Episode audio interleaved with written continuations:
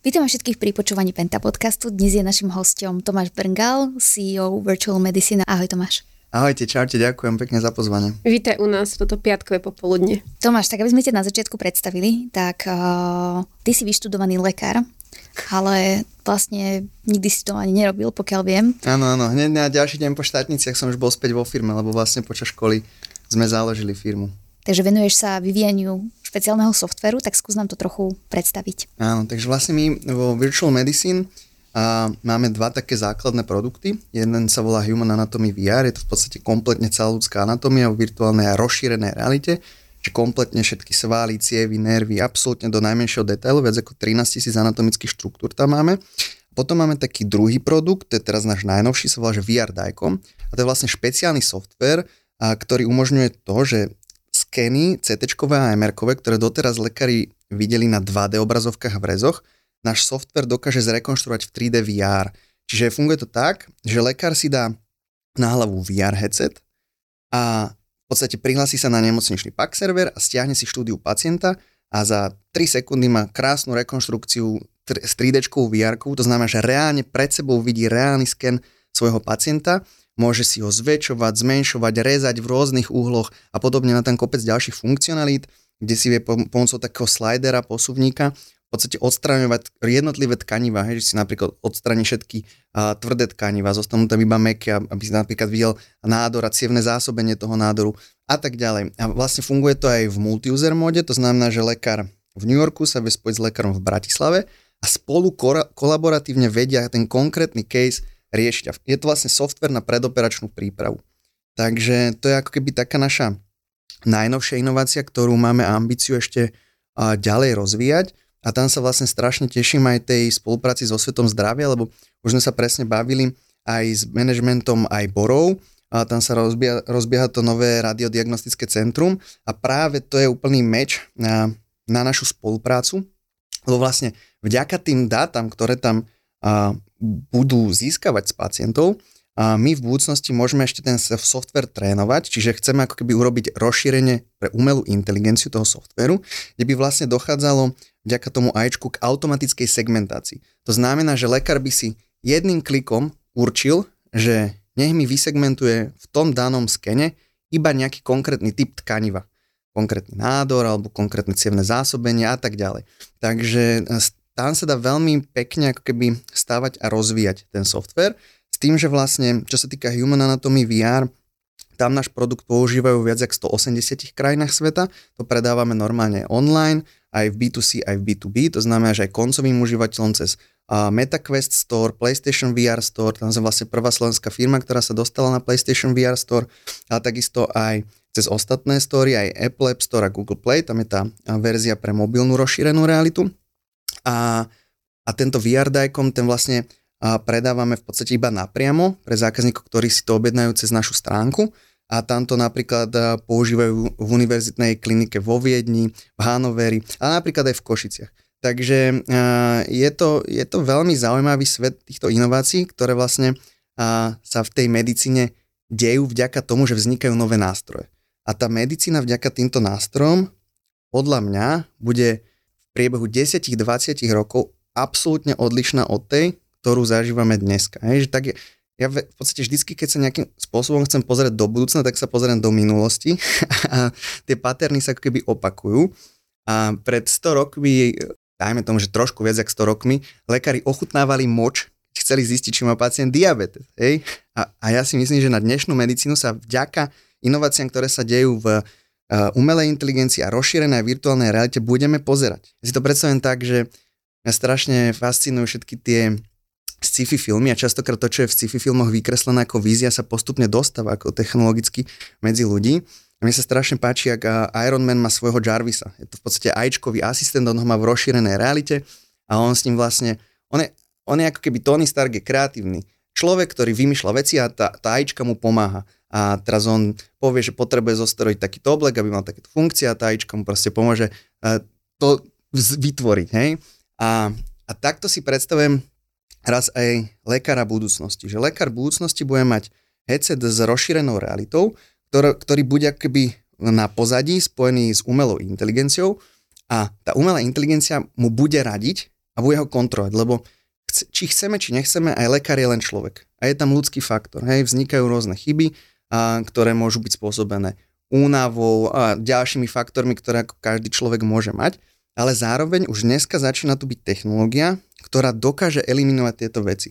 A tak ako keby a, AIčko má tú schopnosť, že že dokáže napríklad 20 miliónov štúdí preskenovať za sekundu, hej, a dokáže mu dať proste konkrétny výsledok. To, bohužiaľ, ľudský lekár nedokáže ani naštudovať, a, ale čo zase ako keby dokáže je a, tak empaticky pôsobiť na toho pacienta pri tom ozdravovacom procese komunikovať s ním a byť tam proste preňho. A, a preto je podľa mňa to spojenie tej technológie s tým lekárom úplne kľúčové v budúcnosti, lebo on presne bude robiť nejaký výkon, to ajčko mu bude radiť a bude ho dajme tomu, že nejakým spôsobom aj kontrolovať, to znamená, že on bude robiť nejaký výkon a teraz on mu poradí, ale pán doktor, v 98% by ste mali postupovať takto, lebo tak to je akože najnovší guideline a takéto je ako keby štatistika. A, a on vlastne sa bude môcť riadiť podľa tých výsledkov. A, a, a to, čo je podľa mňa dôležité, je, že to je ako keby ten hard skill toho lekára, hej, že tá technológia bude suplovať toto. A teraz akože ona má podľa mňa potenciál zotrieť rozdiely medzi lekármi. Lebo však je lekár, lekár, tak je v každej profesii. Hej? A teraz, keď bude mať ten lekár takúto technológiu k dispozícii, tak bude úplne jedno, že či bude v, vo Vranove na Topolo alebo v New Yorku, proste bude z neho najlepší možný lekár v danom čase. A toto je podľa mňa, že ultimátna vízia a budúcnosť medicíny, kam by to malo spieť, lebo v konečnom dôsledku z toho najviac bude benefitovať ten pacient. Lebo dostane kvalitnú zdravotnú starostlivosť, najlepšiu v danom čase, aké, aké, ľud, aké ľudstvo vlastne ponúka technologicky. A, a ja, ja tomuto strašne verím a, a preto vlastne som sa aj vydal touto cestou. No od ochutnávania moču až k Ironmanovi. My sme samozrejme radi, že lekári už nemusia ochutnávať biologické vzorky pacientov. Inak si dal veľmi obsiahle intro a v podstate si mi odpovedal na všetky otázky, ktoré mám pre teba pripravené v príprave, ale nevadí. Dostaneme sa ešte k tomu, ale mm-hmm. možno, že ešte mňa by zaujímala jedna vec a na to sa ťa určite pýtajú všetci v každom rozhovore. A čo ťa vlastne viedlo alebo inšpirovalo k tomu, aby si s niečím takýmto začal? Určite to bolo počas tvojho štúdia na výške. Tak skús nám k tomuto povedať, že kedy to prišlo, ako to prišlo, prečo to prišlo, prečo vlastne táto virtuálna realita? Jasné, no. Ja som sa klasicky na lekárskej fakulte pripravoval na skúšku z anatómie. V mojom čase boli teda k dispozícii atlasy a knihy a pitvy, čiže klasický spôsob. A ja, ja som naozaj tú anatómiu chcel lepšie pochopiť, nielen sa ju nabifliť, a tak som si kreslil vlastne normálne štruktúry po svojom tele, po svojich rukách a tak ďalej. A som si predstavoval ich, aby som ich aj v tom priestore chápal. Ešte predtým, jak sa, sa išlo pitvať, aby som pri tej pitve presne vedel, že keď odpreparujem takéto tkanivo, takéto sval, tak pod ním je toto. No a sníval som o takej technológii, že by som vlastne interaktívne to videl, tak je, že sa proste pozriem na ruku a vidím cez kožu svaly, cievy, nervy, hneď mám k ním informáciu, viem ich otačať, rezať, odoberať a tak ďalej. A nič podobné na trhu vtedy neexistovalo? Nie, nie ale tom čase som sa prvýkrát stretol s technológiou virtuálnej reality. A vlastne moja bývalá priateľka mala takého kamoša, on bol veľký nadšenec, robil výskum vr a mal prvý headset z Kickstarteru, Oculus DK1. A to nebolo ani verejne dostupné, proste to, to sa dalo špeciálne pre vývojárov kúpiť cez Kickstarter. A keď som si prvýkrát vyskúšal ten headset, tak ja som hneď pochopil, že proste to je presne ten nástroj na to, ako to, čo som si predstavoval a to, čo by mi pomohlo zrealizovať. Heureka. Áno, presne. Takže to bol vlastne ten prvý impuls k tomu, že, že OK, že lebo všetky technológie sú v podstate len nejaký nástroj a je na, na ľuďoch, ako ich využijú. Môžu ich využiť pozitívne, samozrejme aj negatívne, a, ale keď sa takto človek na to pozerá, tak mu to otvára nové možnosti. Lebo vtedy som si tam prvýkrát vyskúšal ako keby takú husenkovú dráhu, že tam boli iba také jednoduché dema ale už pri tej husenkovej dráhe tá sila tej technológie v tom 3D priestore bola strašne citeľná, lebo ty zrazu ako keby si normálne cítila to preťaženie, ak si išlo to husenkovou dráhe, že vlastne ty, tým, že očami vnímaš viac než 90% informácií, ty oklameš ten mozog. No a, a pustili sme sa do toho ako, ako študentský projekt, hej, že vlastne sme si to uh, zobrali ako hobby. Human Anatomy VR delivers the most immersive human anatomical experience available for medical students, professionals, and institutions. Si mal veľa voľného času popri medicíne zjavne. Ešte som tancoval aj v Lučinci, no. A, a mal som frajerku. Ale, ale vždycky sa dá. Keď, akože, keď človek chce, tak uh, si to vie zorganizovať. To je presne o tom, že, že to chcenie je úplne kľúčové.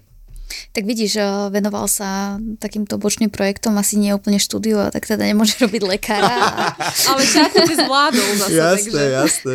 Mal som väčšinou bečka, takže, ale pre svoj vlastný pocit som sa vždycky učil tak, aby som mal všetky otázky prejdené a mohol si povedať s čistým svedomím, že urobil som preto maximum, čo som mohol. Pohode, povedz, že si bol bifloš, veď akože... Hmm, dajme tomu, že na medicíne aj musíš byť. Akože to, keď si neocedíš, to, to nejde.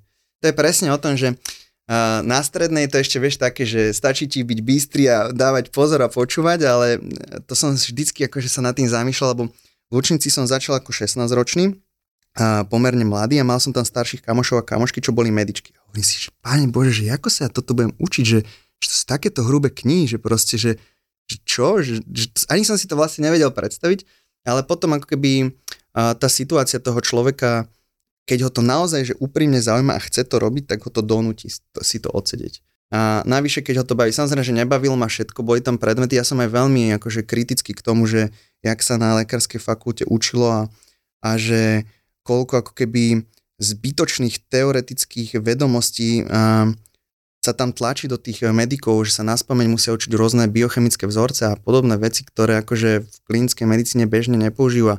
Hlavne v dnešnom svete, vieš, keď máš k dispozícii podstate celosvetovú knižnicu na dotyk prsta. Hej, že, že, že to je akože úplne že obsolentné, ale to by sa presne muselo chcieť. Hej, že muselo by sa to chcieť zmeniť.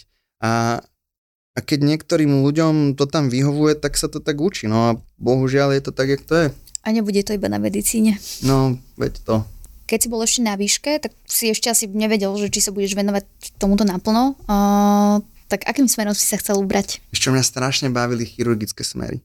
Že to bolo presne o tom, že, že keď my sme ráno išli že na sálu ako medici, tak vieš, obliekol teraz si išiel asistovať a presne keď, keď si mal ako keby tú možnosť, že ťa neposlali do bufetu, ale že mohol si reálne ísť, tak ma to strašne bavilo a ten čas mi plynul strašne rýchlo, ani som nevedel a zrazu boli dve hodiny po obede, ani som nebol v bufete, ani som nejedol nič, ale proste celý čas sa tam niečo dialo a som mohol držať háky, odsávať a strašne to bolo také uh, zaujímavé, stále sa tam dialo niečo nové a bolo to také exekutívne a hneď si v podstate videl ako keby dosah tej práce.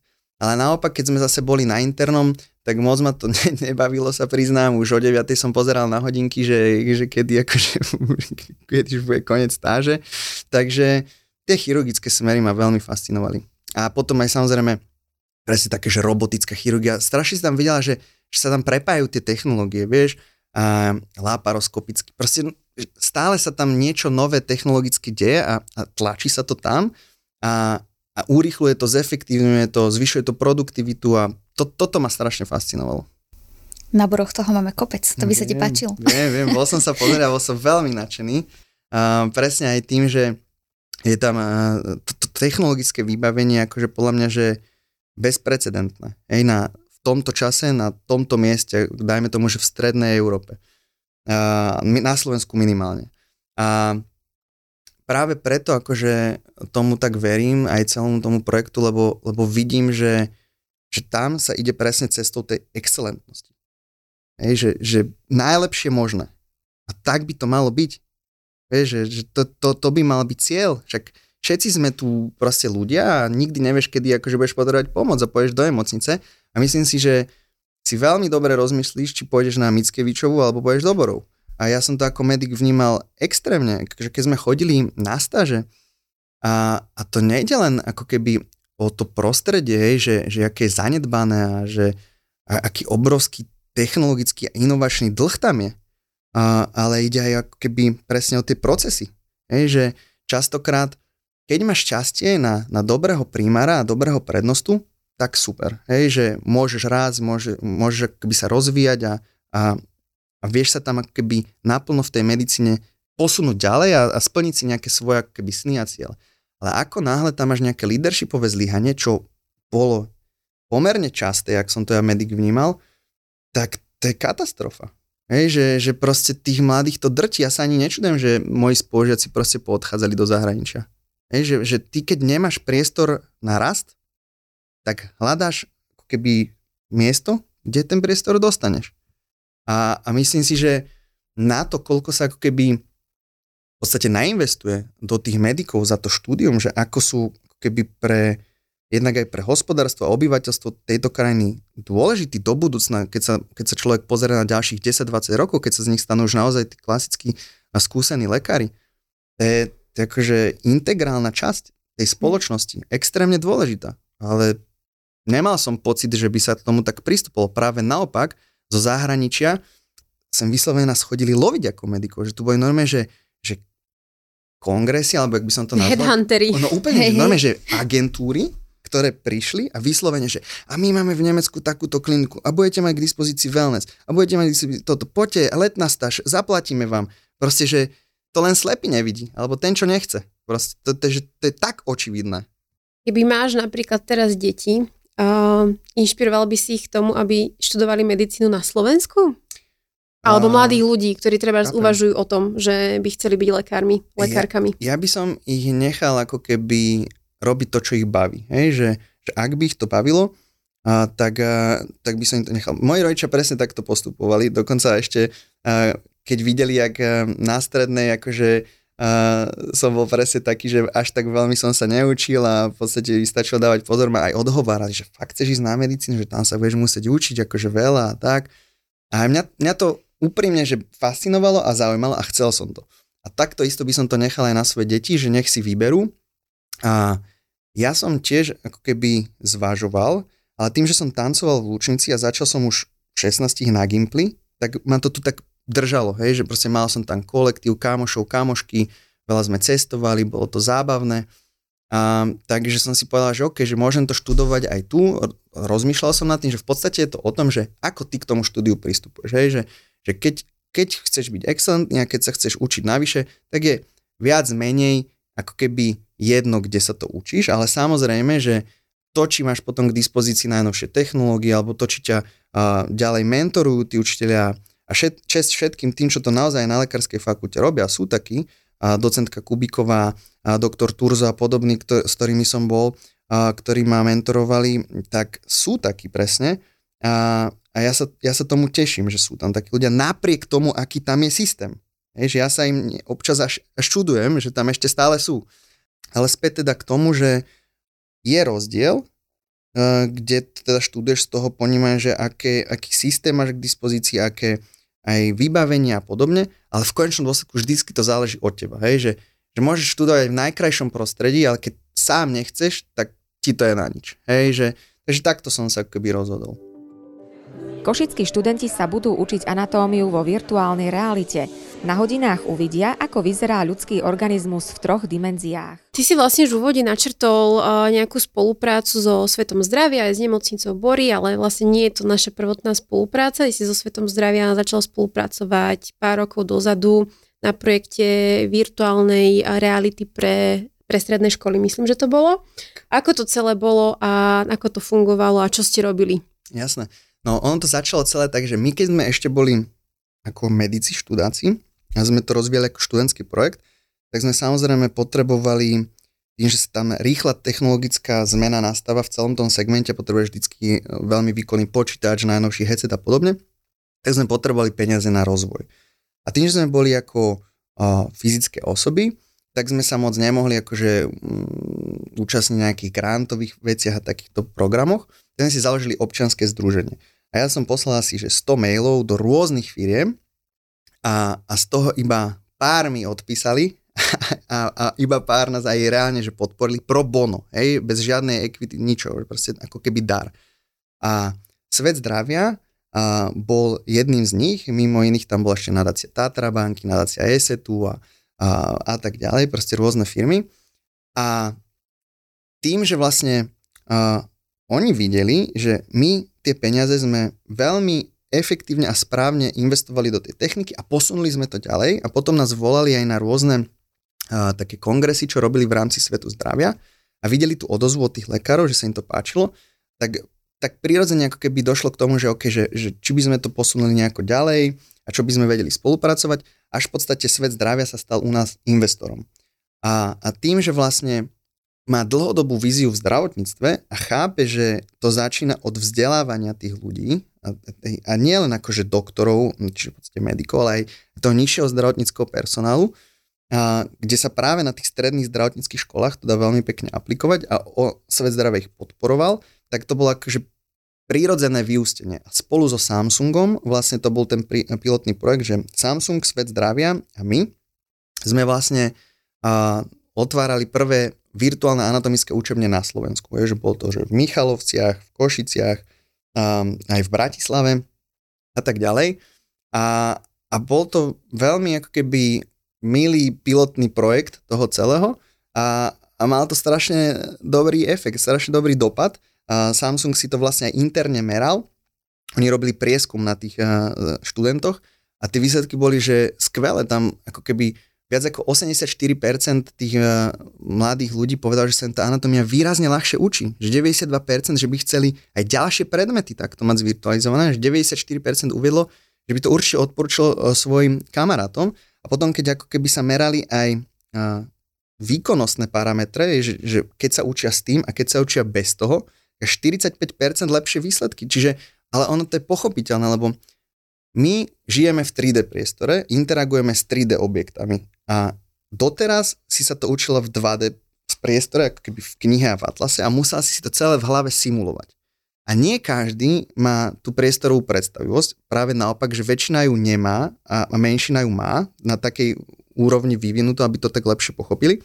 A práve preto, že majú takýto nástroj k dispozícii. A navyše, ešte aj keď táto mladá generácia je zvyknutá na interaktívne prvky od počítačov, smartfónov, sociálnych sietí a podobne, že ona už ona už žije v interaktívnom svete, nie v takom tom pasívnom, tak uh, tej generácii treba dať nástroje, ktoré sú jej blízke, aby sa mohla efektívne učiť. Žiaci sa musia učiť veľa latinských názvov. Myslím si, že prostredníctvom virtuálnej reality žiaci o mnoho rýchlejšie a ľahšie zvládnu nové učivo priamo na hodine prostredníctvom svojich zážitkov. Je to pre našu školu veľmi veľký prínos, lebo ne všetkých e, zaujímala tá anatomia z tých učebníc. Táto aplikácia je moderná, z ňou sa nám bude ľahšie učiť anatómiu, e, než z učebníc. A tie virtuálne učebne predpokladám, že fungujú stále na tých školách, kde si vlastne zakladali, študenti sa cez to učia, nejaký potenciál rozvoja rastu do budúcna uh, je alebo no, není? ten potenciál tam je, že je obrovský. Uh, nás v raste ako firmu najviac ako keby obmedzuje adopcia technológie. Je, že v podstate na to, aby si uh, ľudia, školy, inštitúcie kupovali náš software, potrebujú mať ten hardware. A práve v tomto bol skvelý ten projekt že Samsung a svet zdravia ako keby zakúpili tým školám ten hardware a mohli ho používať. Čiže tam ako keby sa tá, tá, tá prvotná cesta k tomu klientovi týmto zotrela a teraz v podstate my samozrejme ten software ďalej vyvíjame, on je už na úplne inej úrovni, ako keď sme v 2017, 18 a tak ďalej otvárali tie prvotné wowky a predávame ho posveteno. Za posledné dva mesiace sme predali licencie napríklad US Coast Guard, Americká pobrežná stráž má svoju akadémiu, kde trénuje zdravotníkov a kúpili si naše licencie. Univerzita na Novom Zélande, v Kanade, v Mexiku, v US, v Británii. Dokonca teraz sme predali licencie, 200 licencií na univerzitu v Bagdade, v Iraku. Hej, že, že akože to je, že ten, ten svet začína teraz. Hej, že ja mám kamoša, čo robí v Mete, priamo v, priamo v Siliconu Valley a keď som sa ho pýtal, že ako vlastne oni sa pozerajú na vývoj toho hardveru, oni majú 10-ročný plán implementácie tej technológie do masového trhu. A keď som povedal, že OK, že tak eh, nejaká asociácia k tomu, dajme tomu zo smartfónu, lebo s tým sa ľudia vedia bližšie stotožniť, tak je to v podstate ešte pred vydaním prvého iPhoneu. Že, že to zariadenie je stále keby, uh, dajme tomu aj jak počítače v 90 rokoch, je, že ešte pomerne veľké, uh, není ešte úplne vyladené, ale, ale strašne rýchlo sa to zlepšuje. Že my keď sme začínali, my sme chodevali na stretnutia, že s dvoma kuframi. Že normálne sme museli mať veľký hrubý počítač, do toho sme mali uh, senzory, káble, uh, také stojany na to. Dneska idem normálne v ruksaku s jedným Oculus Quest 2, Meta Quest 2 sa teraz po novom volá, a, a, a to máš standalone headset, všetky tie senzory, všetko tam máš, už nepotrebuješ ďalší počítač, celé je to internalizované v tom headsete. Či do budúcna čo len kontaktné šošovky? A v do budúcna, áno, presne, tak to je jedna z tých ciest, Samsung ňou experimentoval, druhá z tých ciest, že to bude mať veľkosť klasických dioptrických alebo slnečných okuliarí, čiže bude to veľmi príjemné na nosenie, a s tým, že vlastne uh, ten výpočet celý uh, bude robený v cloude, sa to volá, že cloud computing a bude sa streamovať do toho zariadenia vďaka 5G, 6G sieťam. Čiže tak, keď bude tá konektivita rozšírená a rýchlosť toho internetu dostupná, tak, tak v podstate nepotrebuješ už mať také veľké to zariadenie a bude to veľmi príjemné na nosenie. Ja si pamätám, keď sme doma mali prvý počítač, že to si mal, že obrovskú CRT obrazovku. Húčal, proste nebolo úplne príjemné pri ňom sedieť. Vieš, a dneska, dneska si otvoríš uh, MacBook Air, tenký je jak proste zošit, normálne, že ani zvuk, proste nič, úplne tichučko, krásne ide, totálne vyladená technológia a, a toto presne verím, že nastane aj s VR a AR headsetmi. Hej, len to proste vyžaduje čas. A, a keď to nastane, tak my sme presne na tú dobu pripravení, hej, že my už máme ten software vyvinutý. To, čo sme vlastne vyvíjali a vyvíjame stále 9. rok a tá najväčšia hodnota je v tých anatomických modeloch, to je, že to sú 10 tisíce proste Mendejov spálených na tvorbu každého toho jedného modelu. To je jak digitál, naši, naši 3D artisti sú jak digitálni uh, sochári. Oni, oni každú, každý zárez na tej kosti, každú cievku, každ, všetko musia proste vymodelovať. A, a to je ako keby tá anatomická časť. A, a tým, že sme rozmýšľali, že ako to akože posunieme ďalej, a teraz uh, máš na výber, že uh, či teraz budeš napríklad modelovať tam tú patológiu. Tak sme si povedali, že na čo by sme ju modelovali, keď tí pacienti tú patológiu majú a my ju tam potrebujeme iba zobraziť. Mhm. A preto bolo logické vyústenie ten VR dajkom. Aj do ako keby obohatenia toho produktu Human Anatomy VR. On sa dá používať aj zvlášť, ale dá sa používať aj spolu. A to je presne o tom, že na lekárskych fakultách sa dneska učíš, dajme tomu anatómiu prvé dva roky. A, a, a zvyšok ako keby by si už nemusel to používať. Lenže vďaka tomu, že tam je ten VR dajkom, tak si to vieš do simulačného centra zaobstarať. A nie len, že to používaš pre študentov, ktorí sú v prvom, druhom ročníku na anatómiu, ale aj na tých ďalších, ktorí sa už učia o tej patológii a majú to priamo tú patológiu ešte aj z tých snímkov, čiže im ešte natívnejšia, že, že takto to naozaj uvidia na tom pacientovi, proste, keď im budú ako lekári tie skeny robiť. A, a o toto je ako keby hodnotnejšie. Takže takto sa ako keby na to pozeráme. Skús možno opísať úplne prakticky, že ako to funguje, že budeš mať teraz lekára na boroch, bude si chcieť uh, urobiť nejaké predoperačné vyšetrenia uh-huh. a obzrieť si toho pacienta uh-huh. akože vznútra. Uh-huh. Tak aký je celý ten proces?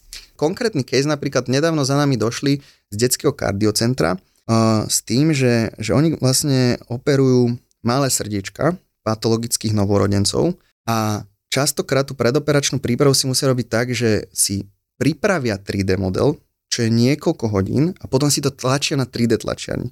Teraz si predstavte, že došli normálne na USB s, ako s anonymizovaným caseom, dali to do nášho kompu, za 3 sekundy tam mali to srdiečko zrekonštruované, vedeli si ho ľubovoľne zväčšiť, vedeli sa normálne do neho vnoriť, zmenšiť a vletieť a rezať a, a tak, a, akože boli úplne že nadšení, že, že vlastne čo to vlastne ponúka tá technológia, že to je masívna zmena oproti tomu, akoby koľko doteraz času to trvalo. A tým, že oni sa často radia a práve aj na diálku, tak ten kolaboratívny modul je tam veľmi dôležitý. A tie dáta, o ktorých hovoríš, čo, čo ti priniesli na USB, to sú čo? To sú CT skeny? Áno, alebo to je, nor, to, je nor, to je normálny, to máš klasický akože dajkomový formát, to je medicínsky štandard, a to ti vlastne vypluje tá mašina a, a takisto, ak by si to zobrazovali vo svojom programe, ktorý majú na mhm. klasickom monitore, Uh, tak si to zobrazia u nás, ale s tým, že je to obohatené o, o, o tú hĺbku, hej, že to 3D.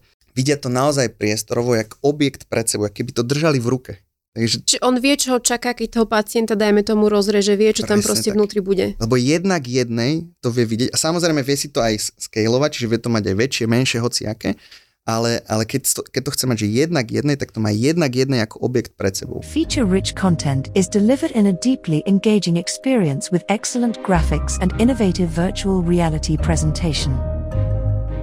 Lenka sa už na to pýtala, že kam sa to ešte môže posunúť, ale čo sa ešte tak napríklad vyvíja v aktuálnej dobe? Uh, no práve to, to, to spojenie uh, s tou umelou inteligenciou, a vidíme to dneska, aj podľa mňa ľudia to začínajú viac chápať práve vďaka tomu, jak teraz došiel k dispozícii ten chat GPT A Bing, ako má vlastne v sebe uh, inkorporovaného chat GPT, ktorý je podľa mňa že Google killer, a ja ho používam, že každý jeden deň. Bing?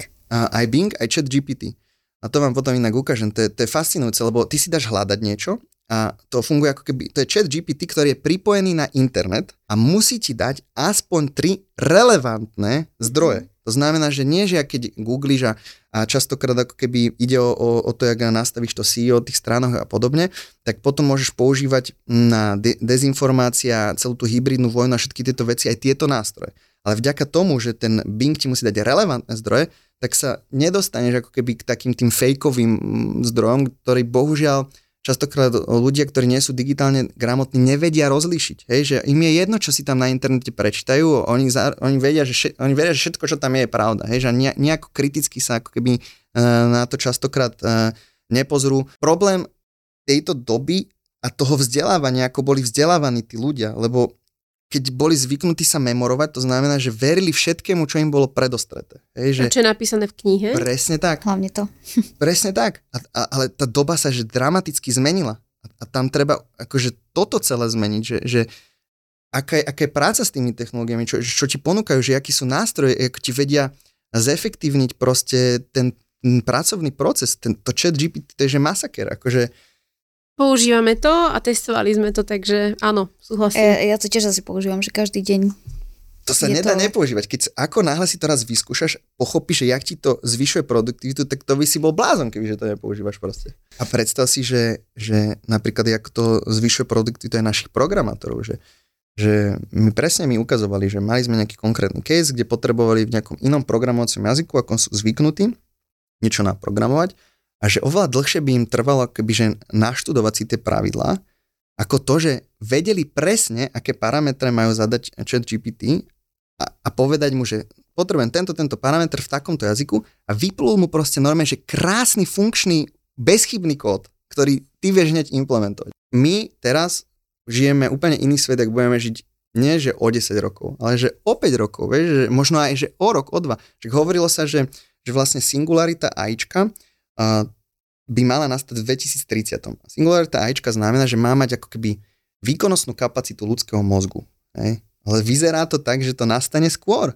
My všetci, ak tu sme, tak uh, máme pomerne podobné vnímanie času. Hej? Že, že aj keď máš, uh, dajme tomu, že niekoho bystrejšieho, tak dajme tomu, že mu to dojde o trošku skôr. Ale tá umelá inteligencia, ona dokáže za našu minútu prežiť tisíc rokov našich. Hej, že tak, taký akože výpočtový výkon, že, že, že to, to nemáme taký hardware proste my k dispozícii. A, a o to viac uh, je skvelé, že ako civilizácia získavame ten nástroj.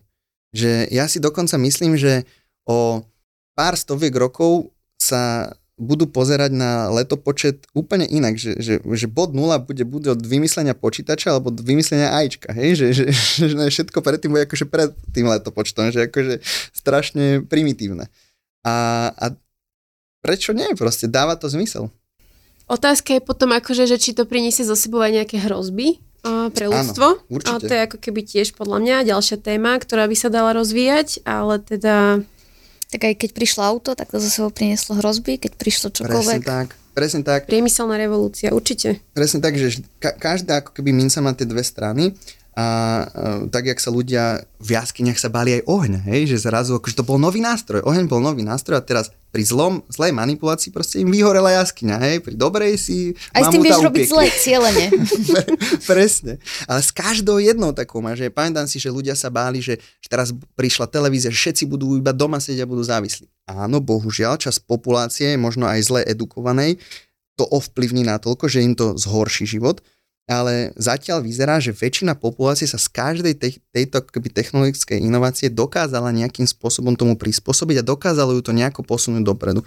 Čiže v tomto som taký, že mierny optimista a, a verím, že, že to bude na prospech. Takisto máme jadrovú technológiu tu už pomerne dlho. Áno, boli aj vážne nehody, boli aj problémy s tým, ale zatiaľ to ako ľudský druh sme.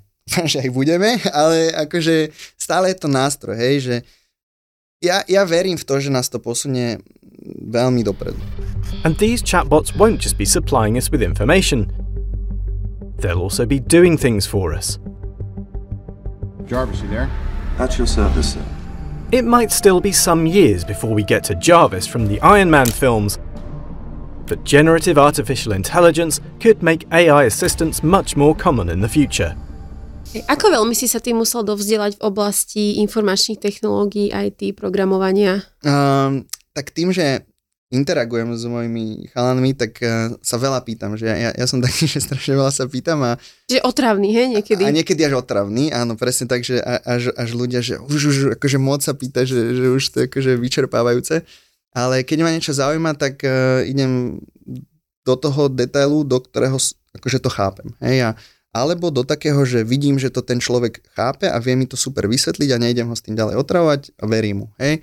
Čiže Uh, záleží akože case by case, ale na tú uh, moju časť práce uh, sa samozrejme spoliehame aj na svojich spoločníkov, ktorí sú zodpovední za tú technologickú časť, uh, ale vždycky je lepšie, keď tomu rozumieš. Tak, jak oni sa naučili pomerne dosť veľa aj o medicíne a aj o anatómii, tak samozrejme aj ja viac chápem tie technológie.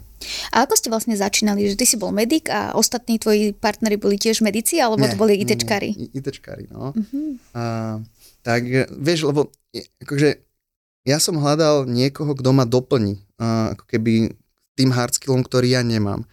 A rozmýšľal som, akože kde ich najefektívnejšie nájdeš a, a je to práve tam, kde sa najviac vyskytujú, čo je na fitke a, a podobných a, akciách.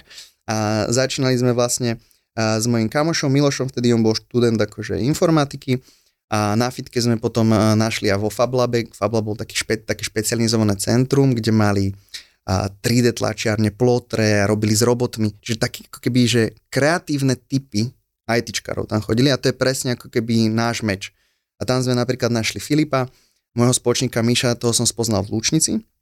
To bolo tiež zaujímavé, on tam došiel ako mladý tanečník, ja už som tam bol asi 3-4 roky a vždycky, keď akože došiel nejaký mladý tanečník, tak, eh, tak sme sa zoznamovali, predstavovali, že čo kto robí a on mi teda hovorí, že on študuje vizuálne efekty, hej, že uh, ono, ono robilo keby aj pre uh, America Got Talent uh, také vizualizácie aj pre České národné divadlo a, a ja to fascinovalo, že wow, že to je presne to, jak sa aj v Ironmanovi robia tie vizuálne efekty a že to by sme mohli akože prepojiť aj do tej medicíny a, a tak sme začali, že a on, on presne tým, že vedel modelovať, a vedel robiť s týmito softvermi, tak uh, bol úplný meč. Čiže takto ako keby prirodzene. Dobre Tomáš, akože toto je akoby jedna časť toho, čo ty teraz v živote robíš a čo je ako keby tvoja, tvoja vášeň a zároveň aj živobytie. A, ale určite ako keby vnímaš aj tie výzvy toho nášho slovenského zdravotníctva, ktoré sú určite veľké a mm. máme ako keby veľké medzery a máme čo robiť, aby mm. sme dohnali niektoré západné krajiny. Tak a, ako sa ty môže, že pozeráš na túto časť mm-hmm. a, tohto segmentu a sektora? A s tým môže, že súvisia nejaká moja ďalšia podotázka, že či ti niekedy predsa len nechyba to, že ísť do tej nemocnice, byť s pacientami a venovať sa takej tej akože praktickej medicíne? Uh, priznám sa, že aj keď sme ešte začínali a bol som že tesne po škole, mi to že veľmi chýbalo. A, ale musel som sa aj rozhodnúť, hej, že, že čo robiť, aby som to robil že poriadne. A to je akože kľúčové, že operatívu asi nemôžeš robiť na 10%, 20% a podobne, ale, ale to je presne skvelé aj v tom spojení so Svetom zdravia, že teraz nedávno som sa bavil s profesorom Ferkom, a čo tam vlastne robí na boroch aj robotickú chirurgiu, že, že rád by som sa by došiel aj pozrieť a navnímať možno aj nejaké veci, ktoré by sme my mohli do tých našich inovácií tam zahrnúť a bol tomu veľmi otvorený.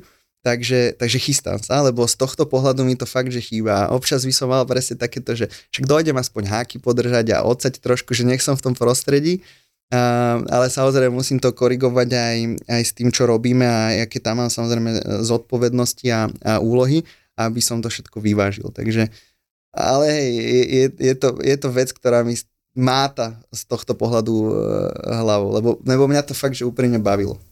Takže si prídeš vyskúšať Da Vinci. Veľmi rád. Normálne, že snívam o tom už od čias uh, toho, jak som bol medic. Ako sa ty predsa len pozeráš na stav slovenského zdravotníctva ako proste mladý človek, ktorý si vlastne povedal, že radšej bude, venovať čas IT a, a vývoju, ako, ako by išiel uh, robiť tú reálnu prax? E, no, tak jak som vlastne spomínal, že ja som to veľmi citlivo vnímal už ako medic.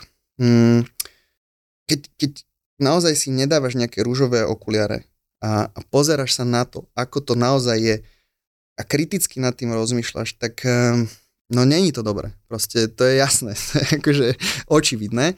A pozeral som sa presne na to aj tak, že, že vďaka tým technológiám možno budeme vedieť ako keby aj naškalovať tú pomoc. Hej, že, že lekár má svojich keby 24 hodín, tak je každý jeden z nás, toho čas samozrejme musí spať, jesť a podobne, ale, ale vďaka tej technológii nie si limitovaná časom a, a nie si limitovaná ani priestorom.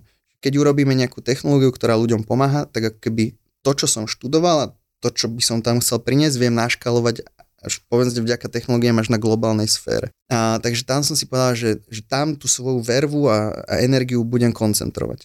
A mňa veľmi ako keby mrzelo, keď som videl aj nielen keby ten, ten stav tých technológií a, a toho priestoru celého, ale aj, aj tie procesy, aké boli nastavené. O to viac ma strašne zaujalo, že náboroch presne sa aj na toto myslí. Hej? Že, že tým, že mňa bavila strašne chirurgia, ale vnímal som, že chirurg nielen operuje, ale je dosť zaťažený aj to administratívou.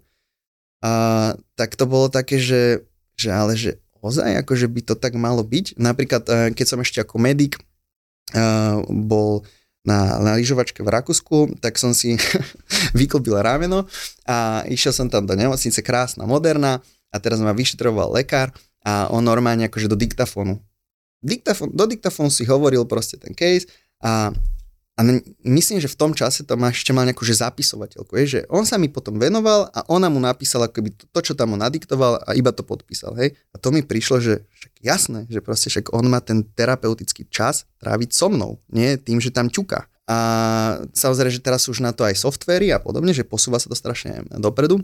Ale mne sa strašne páči ten koncept toho hospitalistu. Proste chirurg bude na sále, bude operovať, bude sa zdokonalovať v tom, čom je najlepší, v čom je najefektívnejší, kde má najväčší prínos a to, čo ho najviac baví a fascinuje, preto si to asi vybral. A, a ten hospitalista zase je iný typ lekára, čo je správne, ktorého zase baví iná, iná časť tej zdravotnej starostlivosti a on vlastne sa postará o tú časť. A je to len presne o tom, že zaviesť ten nový koncept. To, jak som ja vnímal zdravotníctvo na Slovensku, mi bolo jasné, že toto sa tam akože neudeje. Hej, že, že, že proste to je, že to je systémová vec, že to niekto proste musí tak cieť, nastaviť a, a robiť niečo preto, pritiahnuť ľudí, ktorí to robia vo svete, kde to je štandard a, a niečo navyše preto urobiť. Tým, že sa to tam nedialo, tak bolo jasné, že proste pôjde to tam nejakou zotrvačnosťou ďalej, ale o to je podľa mňa lepšie, že v náboroch sa takýto systém zavádza, lebo nastaví zrkadlo. A ja, ja tomu verím, ja som v tomto optimista, že môže nastaviť nový štandard v tom, ako to bude fungovať. A to je strašne dôležité aj pre tú ďalšiu generáciu medikov, že budú vidieť, že není to stratené, že, že, že niekto aktívne chce to posúvať ďalej a že dá sa to. Dneska som si e, prečítal, alebo vyskočila notifikácia, že pravdepodobne vlastne rásochy sa nestihnú postaviť. Hej, že, že, akože vôbec ma to neprekvapilo, že 30 rokov sa to snažia postaviť a naj, najhoršie na tom je, že nemôžu sa ani vyhovárať na peniaze, lebo z Európskej únie tie peniaze tam sú. Hej, že to je že normálne, že, že čistá neschopnosť, čiste zle nastavený systém. Od verejného obstarávania počnúc až po to, či chcú, hej, alebo či, či je nejaká politická vôľa, alebo aký, aký tento typ vec. A keď sa človek na toto pozrie normálne akože čisto pragmaticky a zhodnotí to a zanalizuje to, tak je to jasné, hej, že, že, že vidí, že, že toto nejde dobrým smerom a toto ide dobrým smerom. Hej, že, a, to je, a strašne dôležité je, a, a to sa teším, že robíte, že, že chcete, to je základ, že chcete a robíte to, posúvate, lebo kopec je všelijakých iba rozprávačov, ktorí sa tvária, že chcú, ale neurobia to. Hej, a, a, a tam je presne dôležité aj ten druhý bod, že sa to začne robiť. A, a ten je nespochybniteľný, lebo tá nemocnica stojí. Ja si pamätám, že my sme ju robili vo virtuálnej realite ako digitálne dvojča ešte v 2018. Na to som už aj zabudla, že ste no. robili. Robili, robili, no. Takže ja, ja som tam videl vtedy, jak bude vyzerať. A teraz, keď som sa v nej fyzicky prechádzal, tak som si povedal, že presne sa to splnilo. Hej, že proste, že toto bola nejaká vízia. Jednak sa, jednej. Áno, presne tak. Že tu sa chcelo a tu je výsledok. A, a to, čo rozhoduje, sú výsledky. Tie sú nespochybniteľné. A netrvalo to ani 30 rokov, no, predstav. Pán Boh zaplať. Vyslovene. A to si povie nie jeden pacient na Slovensku, keď tam začne chodiť a príde. Čiže... Ak nie je poistený z VŠZP. No a to je presne problém, že, že treba, aby bola dostupná všetkým, lebo prečo by nemala byť? Prečo tí ľudia, keď si to platia, by nemali mať k dispozícii najnovšiu technológiu? keď sa to niekomu nepáči, že štát takú nepostavil, tak nech to zorganizuje tak, aby štát takú postavil. V nemocnici Bory plánujeme poskytovať zdravotnú starostlivosť na najvyššej svetovej úrovni. Keďže vývoj moderných technológií je veľmi rýchly, na Slovensku budeme mať tie najnovšie práve v nemocnici Bory. Máš ešte na začiatku sme sa bavili, že máš aj veľa bývalých spolužiakov, ktorí odišli robiť medicínu do mm-hmm. zahraničia. Mm-hmm. Čo si myslíš, že by bolo motivujúce pre takýchto ľudí, aby boli ochotní vrátiť sa na Slovensku robiť medicínu? Ja mám aj konkrétne príklady. A mám aj kamoša Lučenčiara, veľmi šikovného, čo v podstate išiel do Nemecka. Začal najskôr v takom malom mestečku vo východnom Nemecku ortopédiu robiť, veľmi šikovný je. A samozrejme ten primár si to všimol a potom, keď dostal ďalšiu pozíciu v Berlíne, tak si ho zobral so sebou. A keď som sa s ním o tom bavil, ja som mu ešte ukazoval Bory vo vr vtedy. Čiže to 2018 rok cca? Áno, áno, áno, presne tak, eh, tak on bol presne taký, že, že do takejto nemocnice by veľmi rád sa vrátil. Aj, aj že sa mu páčili tie procesy a všetky tieto veci. Um, takže... Aj za predpokladu nižšej mzdy napríklad? Že by zarábal na boroch menej ako zarába v Berlíne? To už by on musel odpovedať na to, to nechcem ako keby, že za ňoho ja nejakým spôsobom hodnotiť, že aké podmienky by si on nastavil, ale myslím si, že tam zda nie je všetko. Hej, že myslím si, že to pracovné prostredie, procesy, to, ako sú tam vyberaní ľudia, ako, ako bude fungovať ten leadership, že, že to nebude, dajme tomu, uh, dosadení ľudia kvôli nejakým, nejakej politickej orientácii, alebo že za, za, ako keby, že za zásluhy, že niekto bol niekomu lojálny, ale pretože sú tam tie výsledky, je tam tá profesionalita. Ako vo firme. Ex, ako vo firme, presne tak. A tak by to malo byť. Tak toto je tá vec, ktorú oni zažívajú na západe a je to pre nich štandard. A, a to tu musí byť, aby sa aj oni vrátili a chceli sa vrátiť.